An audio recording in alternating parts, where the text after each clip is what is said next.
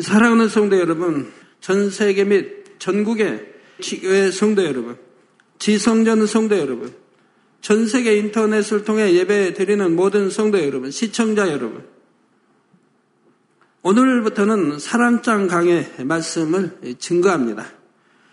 부모들은 자녀가 부모의 말을 잘 들으면 기뻐합니다. 예를 들어 부모가 자녀에게 공부하라면 열심히 공부하고 친구와 다투지 말라고 하면 다투지 않습니다. 바른 말씨와 몸가짐을 가지라면 그대로 순종합니다. 이런 자녀가 있다면 자녀를 바라보는 부모의 마음이 얼마나 흐뭇하겠는지요. 그런데 자녀가 부모의 말씀대로 순종하기는 하지만 정작 그 마음에 부모에 대한 사랑이 없다면 그 부모의 심정은 어떨까요? 어떻게 자녀가 부모를 사랑하지도 않는데 순종할 수 있는가 하고 생각할 수도 있지만 자녀의 성격이 본래 순종적이거나 부모에게 혼나는 것이 두려워 순종할 수도 있습니다. 단지 의무감으로 순종하는 경우도 있을 수 있고요. 이처럼 사랑이 없는 순종은 부모를 기쁘게 할 수가 없으며 또한 이를 온전한 순종이라고 할 수도 없을 것입니다. 부모님들이 또 이렇게 자녀들을 너무 애지중지 키우다 보면 그래서 심부름만 해도 심부름값이라고 이렇게 주고 어, 그러면 나중에 점점 커가면서 예, 심부름 시키면 심부름값 달라고 그럽니다. 그럼 안 준다면 안 해요 심부름. 그런 자녀도 있는데요. 자, 아버지 하나님과 자녀인 여러분의 관계도 마찬가지입니다. 아버지 하나님께서 인간을 경작하시는 목적이 무엇입니까? 사랑을 주고받을 참 자녀를 얻으시는 것입니다. 그러기 때문에 우리가 신앙생활을 하는 궁극적인 목적도 결국 마음 안에 참된 사랑을 이루는 것이지요. 그런데 우리가 하나님과 진정한 사랑을 나누려면 아버지 하나님께서 원하시는 사랑이 어떤 사랑인지를 잘 알아야 합니다. 하나님이 사랑이시라면 하나님의 사랑이 어떤 건지 알아야 우리도 따라서 그런 사랑을 이렇게 할 때 하나님이 기뻐하시지 않겠습니까? 하나님이 원하지 않는 사랑을 하고 사랑한다고 해봐야 그 인정받지를 못하죠. 사랑장의 말씀은 바로 이 사랑에 대해 밝히 알려주는 말씀이지요. 그리고 이 사랑장의 말씀은 이 마지막 때 성령의 도구로서 많은 영혼을 구원하기 원하는 분이라면 반드시 무장하고 양식 삼아야 할 말씀입니다.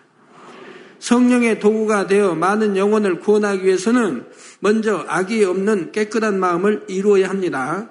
그러면서 여러분의 마음 안에는 반드시 영혼을 향한 뜨거운 사랑이 있어야 하지요. 사랑장 말씀은 여러분의 마음이 얼마나 성결되었으며 영혼에 대한 사랑이 얼마나 임해 있는지를 점검하는 기준이 되는 말씀입니다. 따라서 이 말씀을 무장하여 온전히 행할 수 있는 분이라면 마음 안에 참 사랑이 임했다고 할 수 있지요. 성령의 열매들도 이 사랑이 임하는 만큼 맺혀지게 되는 것이고요. 불법의 성함으로 많은 사람들의 사랑이 식어진 이때 전 세계 곳곳에는 상처받고 상한 심령들, 참사랑에 갈급해하는 무수한 영혼들이 있습니다.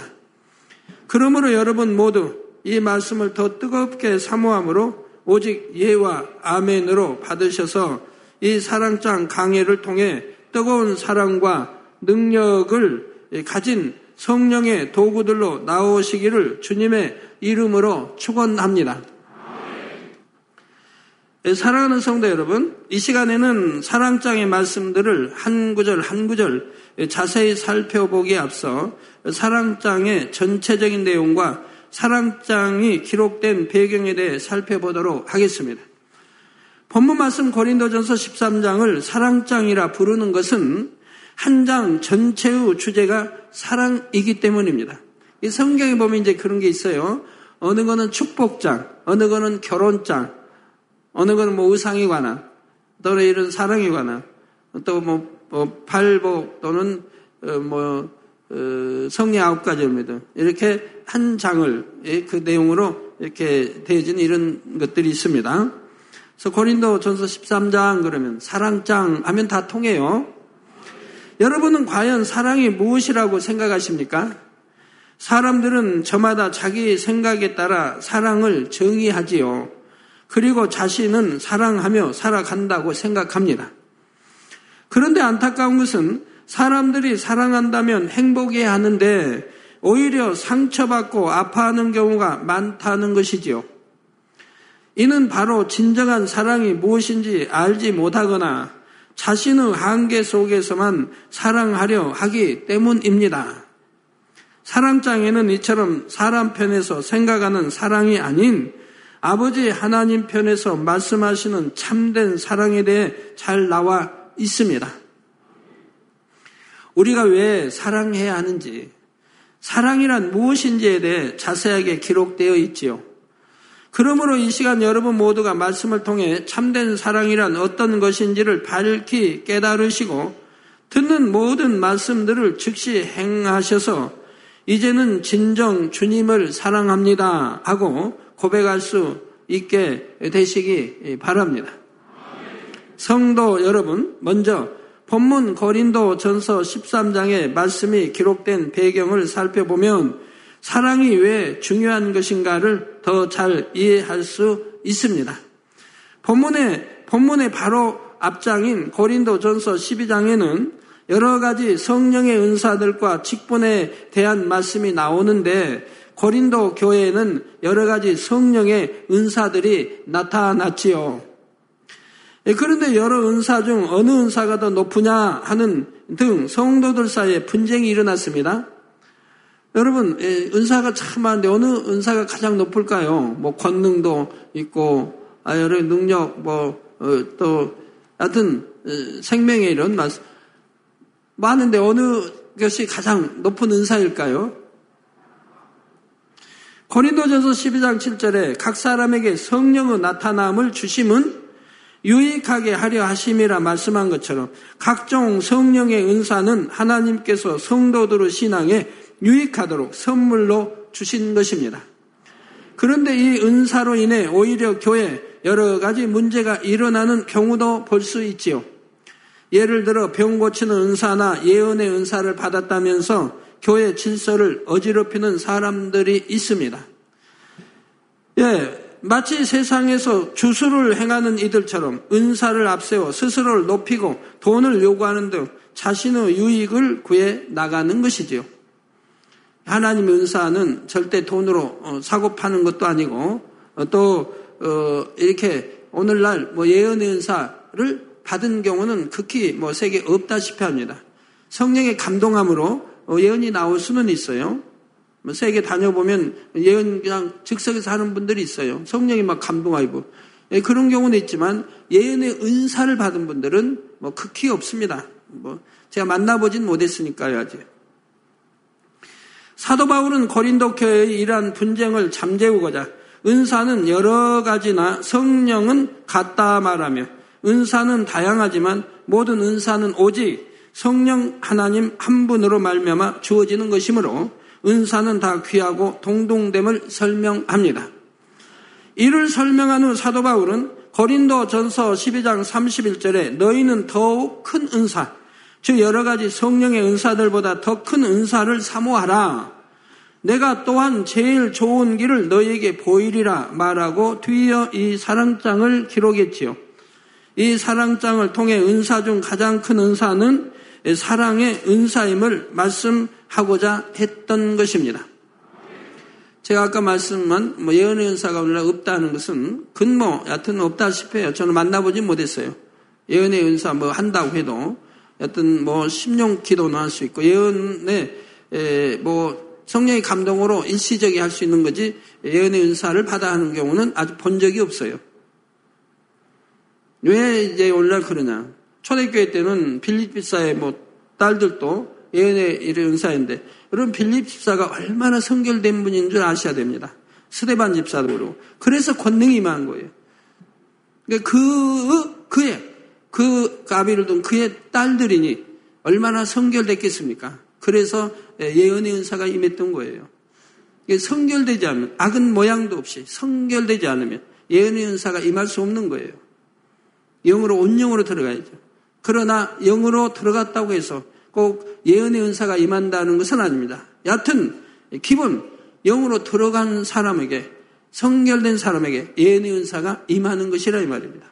이게 성결되지도 않는데 예언의 은사 뭐 받았다. 그거는 거짓말인 거예요.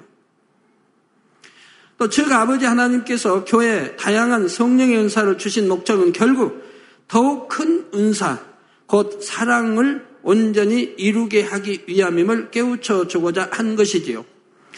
교회의 성도들에게 아무리 큰 은사나 직분이 주어졌을지라도 사랑이 없고 오히려 다툼과 분쟁이 일어난다면 그 은사는 차라리 없느니만 못한 것입니다. 이처럼 교회와 성도가 신앙 생활을 하며 하나님의 나라와 의를 이루는 것의 궁극적인 목적은 사랑이라는 사실입니다. 성도 여러분, 그런데 사랑에는 참 사랑만 있는 것이 아니지요. 겉보기에는 그럴듯해 보이나 실제로는 참이 아닌 가짜 사랑도 있다는 사실입니다. 한 예를 들어 시장에는 명품의 상표를 달고 있고 그 모양이 명품과 똑같아 보이는데도 실제로는 명품이 아닌 모조품들도 많이 있다고 하지요. 특히 뭐 시계라든가 뭐 화장품이라든가 고급 시계, 가짜가 얼마나 판을 칩니까? 그래서 많은 사람들이 이 모조품을 진짜 명품으로 잘못 알고 구입하는 것입니다. 명품은 대개 오랜 시간이 흘러도 처음의 모양을 그대로 유지하며 그 질도 우수하지만 모조품은 사용한 지 얼마 되지도 않았는데 쉽게 해지거나 망가지는 경우가 많지요. 마찬가지로 사랑에도 명품과 같은 영의 사랑이 있고 모조품과 같은 육의 사랑이 있다는 사실입니다. 시계도 여러분 이렇게 좋다는 거 샀어도 몇 년 차보면 시간이 맞지 않는 뭐몇 초씩 틀려지고 나중에 오래되면 뭐 30초도 틀려지고 하는 뭐 시계들이 있죠. 근데 참 뭐 스위스제라는 참 명품은 한 10년을 차도 예, 전혀 틀리지 않아요. 뭐 변질되지도 않고. 그래서 명품과 뭐 모조품의 차이는 크지요. 영원히 변하지 않으며 오직 상대를 위해 자신의 모든 것을 희생하는 사랑이 있는가 하며 반면에 어느 정도 시간이 흐르면 변질되어 조그만 일에도 쉽게 깨어지는 사랑도 있지요. 지금부터 세상에서 흔히 사랑이라 부르는 것들을 말씀드릴 때 여러분은 그 사랑이 과연 참된 것인지 아니면 모조품에 해당하는지 구분해 보시기 바랍니다. 그래서 여러분 모두는 명품과 같은 참된 영의 사랑을 할 수 있으시기 바랍니다. 예, 먼저 이웃이나 친구 간의 사랑을 살펴보겠습니다. 우리 한국 사람들은 이웃이 형제나 다를 바 없다 하여 이웃을 이웃 사촌이라 일컫기도 합니다. 그만큼 이웃끼리 친분이 두텁다는 의미이지요. 그러나 이 말은 점차 옛말이 되어가고 있습니다. 요즘은 대부분 이웃끼리 문을 굳게 걸어 잠그고 집 주변에는 높은 담을 쌓을 뿐만 아니라 눈에 보이지 않는 마음의 담을 쌓고 살기도 합니다. 남들에게는 관심이 없기 때문에 이웃에 누가 살고 있는지도 모르며 알려고도 하지 않습니다. 오직 나 자신과 내 가족만을 중요하게 여기는 것이지요. 또 이웃이 조금만 피해를 준다고 느끼면 앞뒤 잴 것 없이 배쳐가거나 맞서 싸우려 합니다. 요즘에는 이웃끼리 사소한 일로 서로를 고소하고 법정까지 송사하는 일들이 많다고 하지요. 친구의 사랑은 어떻습니까? 이 친구만은 끝까지 내 편이 되어줄 것만 같았는데 철석같이 믿었던 친구가 배신하고 떠남으로 큰 상처를 받는 사람들이 많습니다. 근데 이것도요, 어떤 이제 친구는 친한 친구, 뭐 형제도 그렇고 친한 친구인데, 아, 뭐, 그만 부도가 어떤 잘못돼가지고, 어떤 돈이 필요한 거예요. 부도 뭐 직전이라든가. 그러면 친한 친구에게 친구야, 너 돈 좀, 나 좀 빌려다오. 아니면, 나 담보 좀 서다오. 나 부도 면하면 내가 다시 갚아주겠다 고 합니다. 그러면 친구가 보니까 아무래도 위험하거든요. 담보 잡혀줬다가 이거 받을 길이 없을 것 같고 같이 망할 것 같고 하니까 아 담보를 안 잡혀준단 말이에요. 그러면 뭐라고 말해요? 네가 친구냐 그러죠. 네가 친구냐? 난 너를 믿었는데 너는 나를 이렇게 배신할 수 있느냐? 바로 이렇게 배신한 단어가 사용되지요. 그러면서 어, 나는 너를 그렇게 사랑했는데 너는 이제 우리는 친구 이제 그만하자라고 말합니다. 그러면 누가 배신한 겁니까? 담보해달라고 한 사람이 먼저 배신한 거예요. 정말 친한 친구라면 친구에게 고통 주는 게 아니고요. 내가 잘못된 거 친구에게까지 짐지어서 만약에 그것이 회복된다 몰라도 회복되지 않으면 친구까지 망하는 거 아닙니까? 그게 사랑입니까? 친구 망하면 친구만 망하는 게 아니고 친구 가정, 자녀들, 아내, 가정까지 망하지 않습니까? 그런 걸 요구해 놓고 요구 들어주지 않는다고 너는 나의 친한 친구인 줄 알았더니 뭐 아니라고 이제는 친구라고 하지 말자라고 한다 이 말. 그런 거는 아, 사랑이 아니라 이 말입니다. 오늘날 그런 게 얼마나 많이 있습니까? 예? 형제간에도 있고. 그런 거를 하나님은 사랑이라고 하지 않아요. 그러니까 믿음의 형, 믿음의 우리 성도들 간도 그러니 그런 일은 결단코 있어서는 안 되는 거예요. 왜? 하나님의 공이 하나님 말씀을 어기기 때문에 사단의 역사가 따른다 이 말. 그래서 같이 망하는 경우가 대부분입니다. 예, 우리 성도님들의 경우 전에는 절친한 친구였는데 주님을 영접하고 빛 가운데 살고자 노력하니 이전처럼 함께 세상 것을 즐길 수 없으므로 여러분을 멀리하고 핍박하는 친구도 보셨을 것입니다. 어떤 사람들은 이모 저모 자신의 실리를 따져 친구를 사귀는 것이 지혜롭다고 생각하기도 하지요. 오늘날에는 이와 같이 순수한 사랑으로 이웃이나 친구를 위해 자신의 시간과 정성, 물질을 아낌없이 내어주는 경우가 극히 드물다는 사실입니다. 그렇다면 형제 간의 사랑은 어떠할까요? 이웃이나 친구와는 달리 한 핏줄을 타고 났으니 형제의 사랑은 그래도 낫지 않을까요? 물론 같은 부모에게서 태어나 어릴 적부터 함께 자라난 형제는 아무래도 남보다는 더 각별한 사이입니다. 그래서 형제는 서로를 위해 희생하기도 하고 서로 돕기도 하지요. 그런데 어렸을 때는 우애가 무척 각별하다 해도 각자 결혼을 하고 가정을 꾸리면 아무래도 자신의 가정에 더 충실하게 되고 형제에게는 비교적 소홀해지는 것이 보통입니다. 저도 육남매 막내로 태어나 형님과 누님들의 사랑을 많이 받고 자랐지만 막상 질병으로 7년이나 몸져 누워있게 되니 형제들에게 오히려 짐스런 존재가 되었었지요. 형제들도 아픈 동생을 돕고자 어, 어느 정도까지 노력했지만 결국 자신의 한계에 이르니 외면하는 그런 경우도 있었고요. 근데 무슨 낳는다고 하는 어떤 보장이 있다면 뭐 끝까지 도와줄 수 있는데 낳는다고 하는 보장이 없기 때문에 이제 결국은 외면 당해지는 이런 경우도 보게 됩니다. 물론 이런 경우 자신의 가족도 돌보아야 하니 그래도 이해할 수 있지만 세상에서는 자신의 유익을 구하는 마음이 극한 경우 형제끼리 부모님의 유산을 두고 심히 다툼으로 원수가 되기도 합니다. 한 부모의 피를 나눈 형제들이 오히려 남보다 못한 사이가 되는 일이 많으니 안타깝지요. 뭐 유산 분배 이런 일이 뭐 일어나면 그냥 아내는 오빠 뭐 하고 그렇게 사랑해요 했던 것이 어느 순간에 변해서 남편 편이 되어서 오빠와 아주 이제 적대 관계 어찌하면 좀 더더 더 많이 끌어내고자 하는 그러한 일들이 벌어지는 것도 보게 되죠. 예, 그렇다면 결혼하여 한 몸을 이룬 부부의 사랑은 어떨까요? 남녀가 연애할 때 보면 당신 아니면 못 산다. 언제까지나 변함없이 당신을 사랑하겠다 하는 등 온갖 달콤한 말로 사랑을 고백하고 맹세합니다. 그런데 막상 결혼하고 나면 어떻습니까? 우리 남성 노님들 잘 들으세요. 아내 되신 분들도 잘 들으시고요. 당신 때문에 내가 못 살겠다. 말하기도 하고 속았다며 상대를 원망하기도 합니다.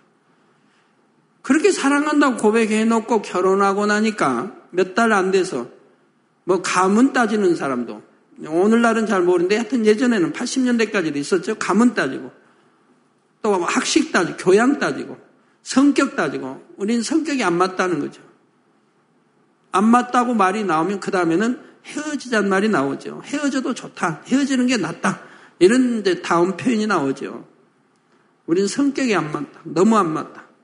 그래서 뭐참 하나 되기 이렇게 참 어렵다라는 표현을 예사로 쓰지요. 아니면 뭐 상대 가문, 상대 아내의 가문, 또 아내 남편, 남편보다도 여타 남편의 가문을 비웃기도 하고요.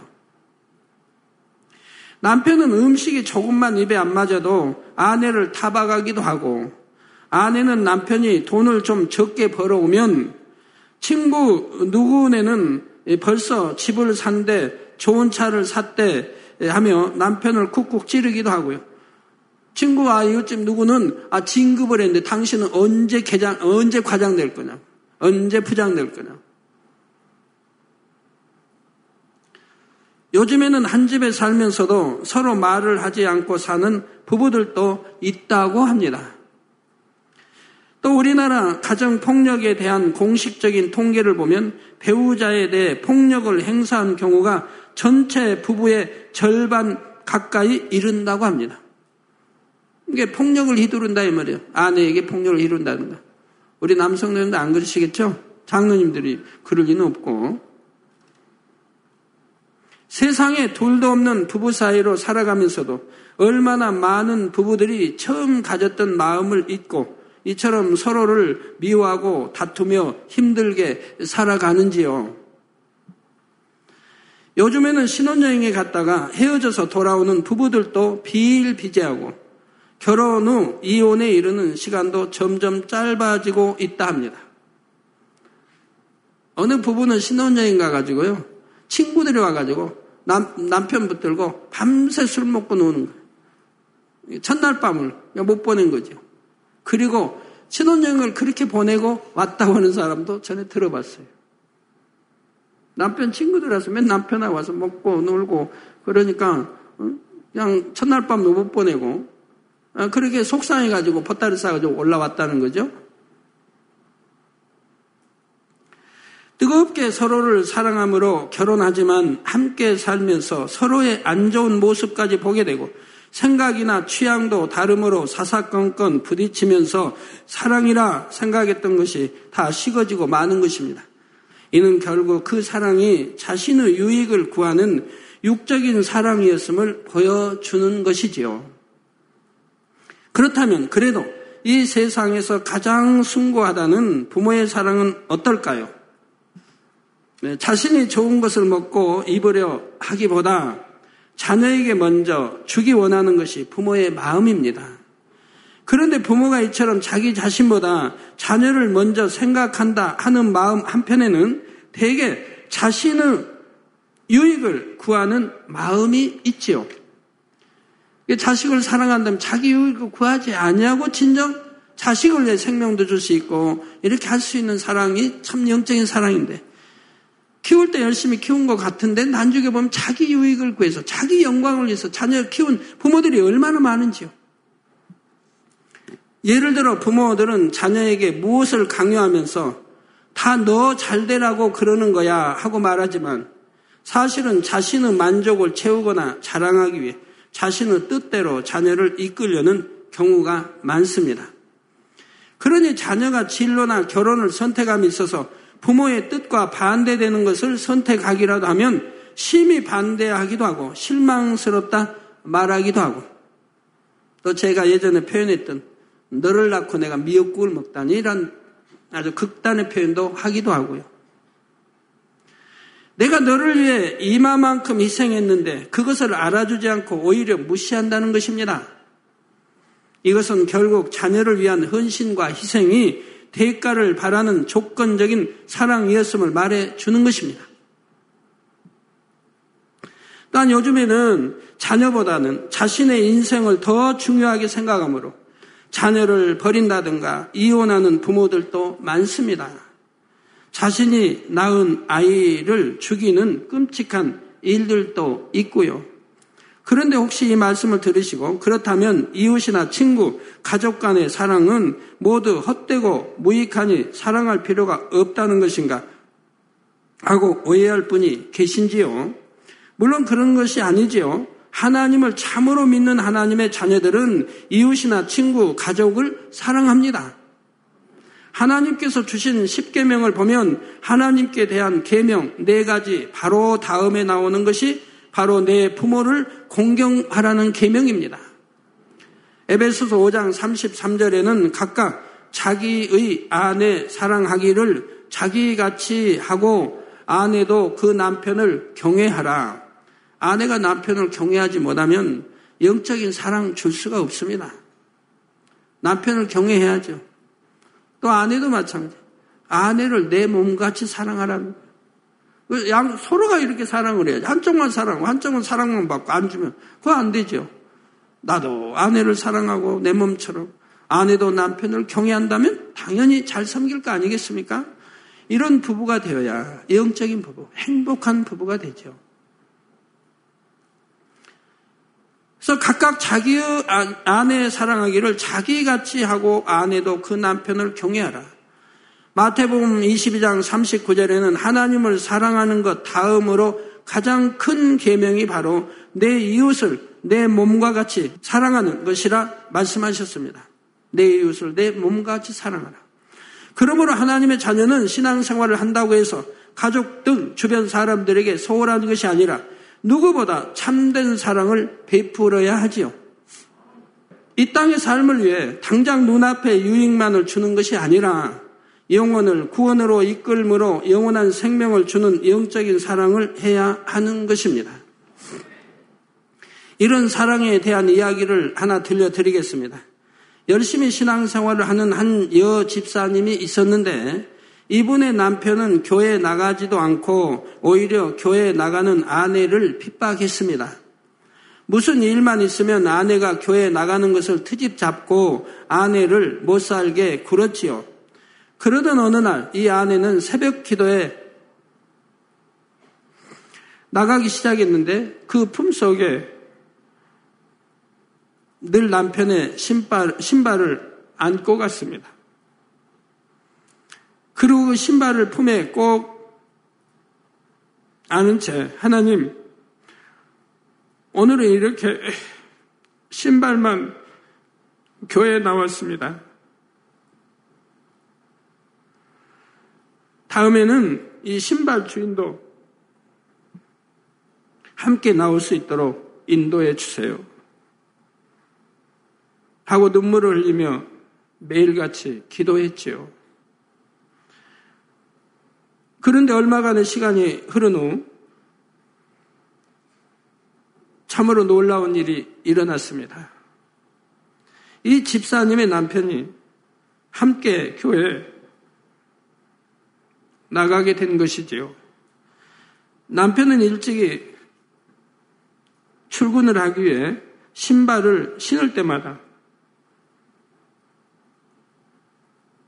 한겨울에도 신발에서 온기가 느껴지는 것이 신기하여 이를 이상히 여기게 되었지요. 그러다가 자신의 신발을 품에 꼭 안고 기도하러 가는 아내의 모습을 보게 되었습니다. 남편은 아내의 그 사랑과 정성에 감동을 받아 핍박하는 남편이 아니라 함께 신앙생활을 열심히 하는 남편으로 어, 변화되었던 것입니다. 성도 여러분, 이 세상에 어느 누가 자신을 욕하고 핍박하는 일을 위해 눈물을 흘리며 사랑으로 기도해 줄 수 있겠는지요? 또한 오직 자신만을 위해 살아가는 지금 같은 세상에 그 누가 외롭고 소외된 이웃을 위해 희생하며 때로는 멸시를 받으면서도 마음 중심으로 어, 사랑을 전할 수 있겠습니까? 바로 우리 주님으로부터 참 사랑을 받고 배운 하나님의 자녀들이 할 수 있는 것이지요. 여러분 중에는 주님을 알기 전 육적인 사랑으로 인해 아픔을 느껴본 경험을 가진 분들이 계실 것입니다. 그런데 여러분이 그 헛된 사랑에 아파하고 외로워할 때 위로해 주시고 친구가 되어 주신 분이 한 분 계시지요. 누구이십니까? 바로 우리 주님이시지요.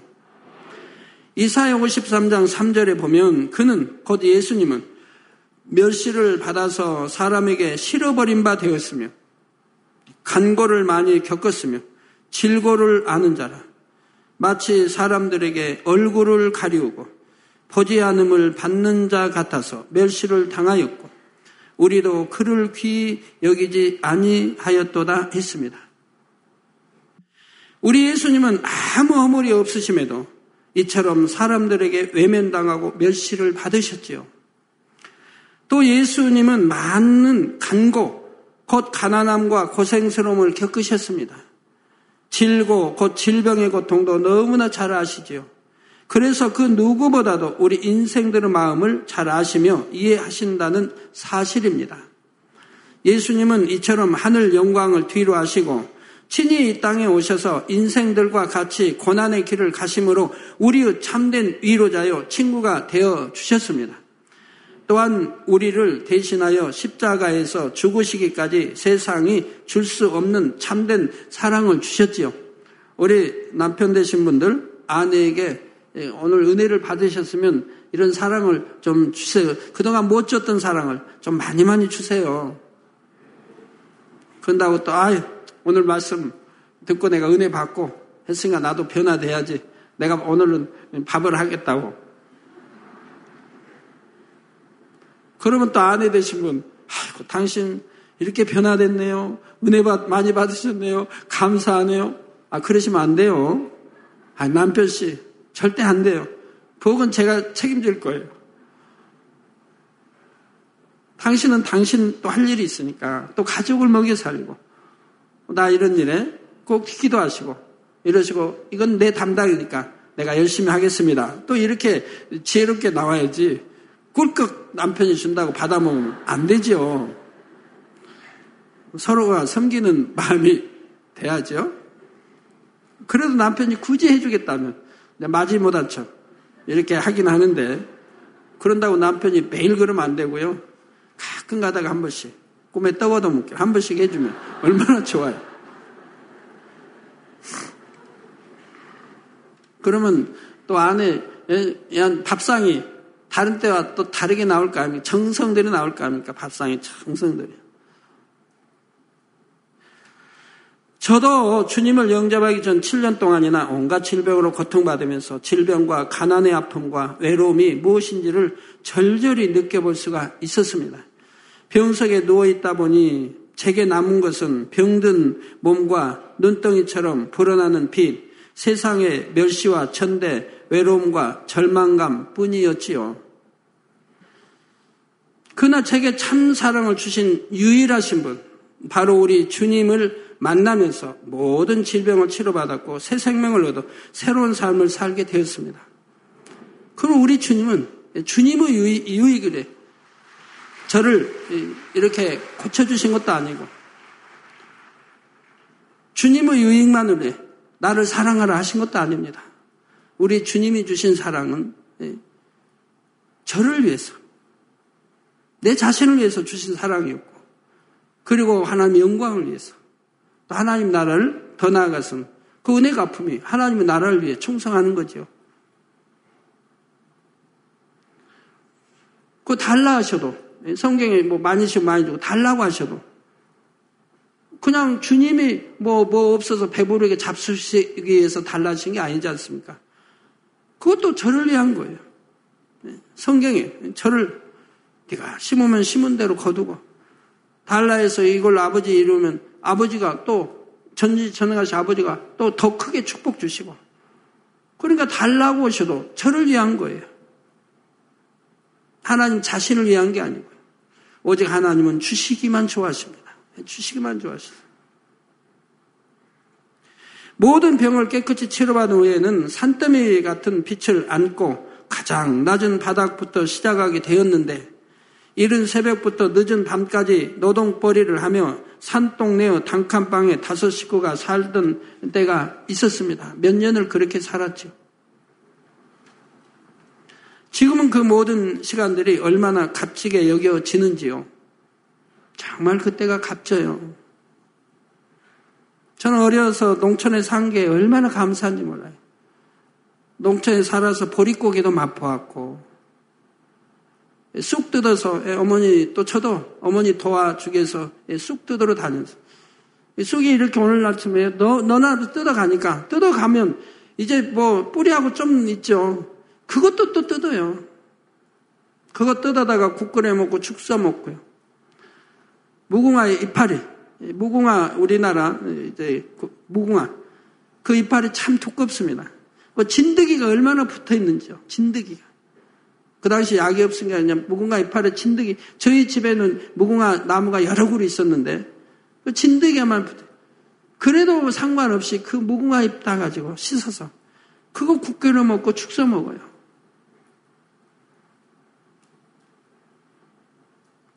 그런 과정을 거쳐 살아왔기 때문에 오늘날은 이 고추장에다가 간장에다가 이렇게 밥을 비벼 먹으면서도 얼마나 감사한지 몰라요. 너무 감사한 거예요. 없어서 그렇게 먹는 게 아니죠. 예전에는 그렇게도 살았는데 얼마나 지금은 고추장, 뭐 고추장도 그냥 고추장입니까? 거기다 파도 넣고 좀 설탕도 넣어서 좀 맛있게 했고 간장도 거기다가 파 썰어 넣고 좀 맛있게 해서 비벼 먹는데 얼마나 맛있어요. 거기다가 참기름 한 방울로 떨어뜨려서 비벼 먹는데. 정말 얼마나 감사한지 몰라요.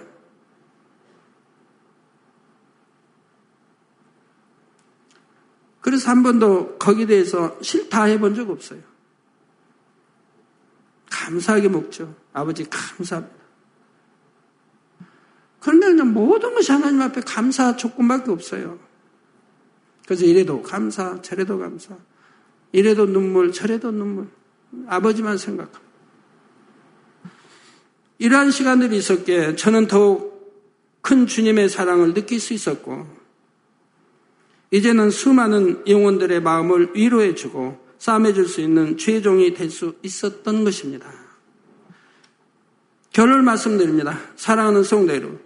하나님은 사랑 자체가 되십니다.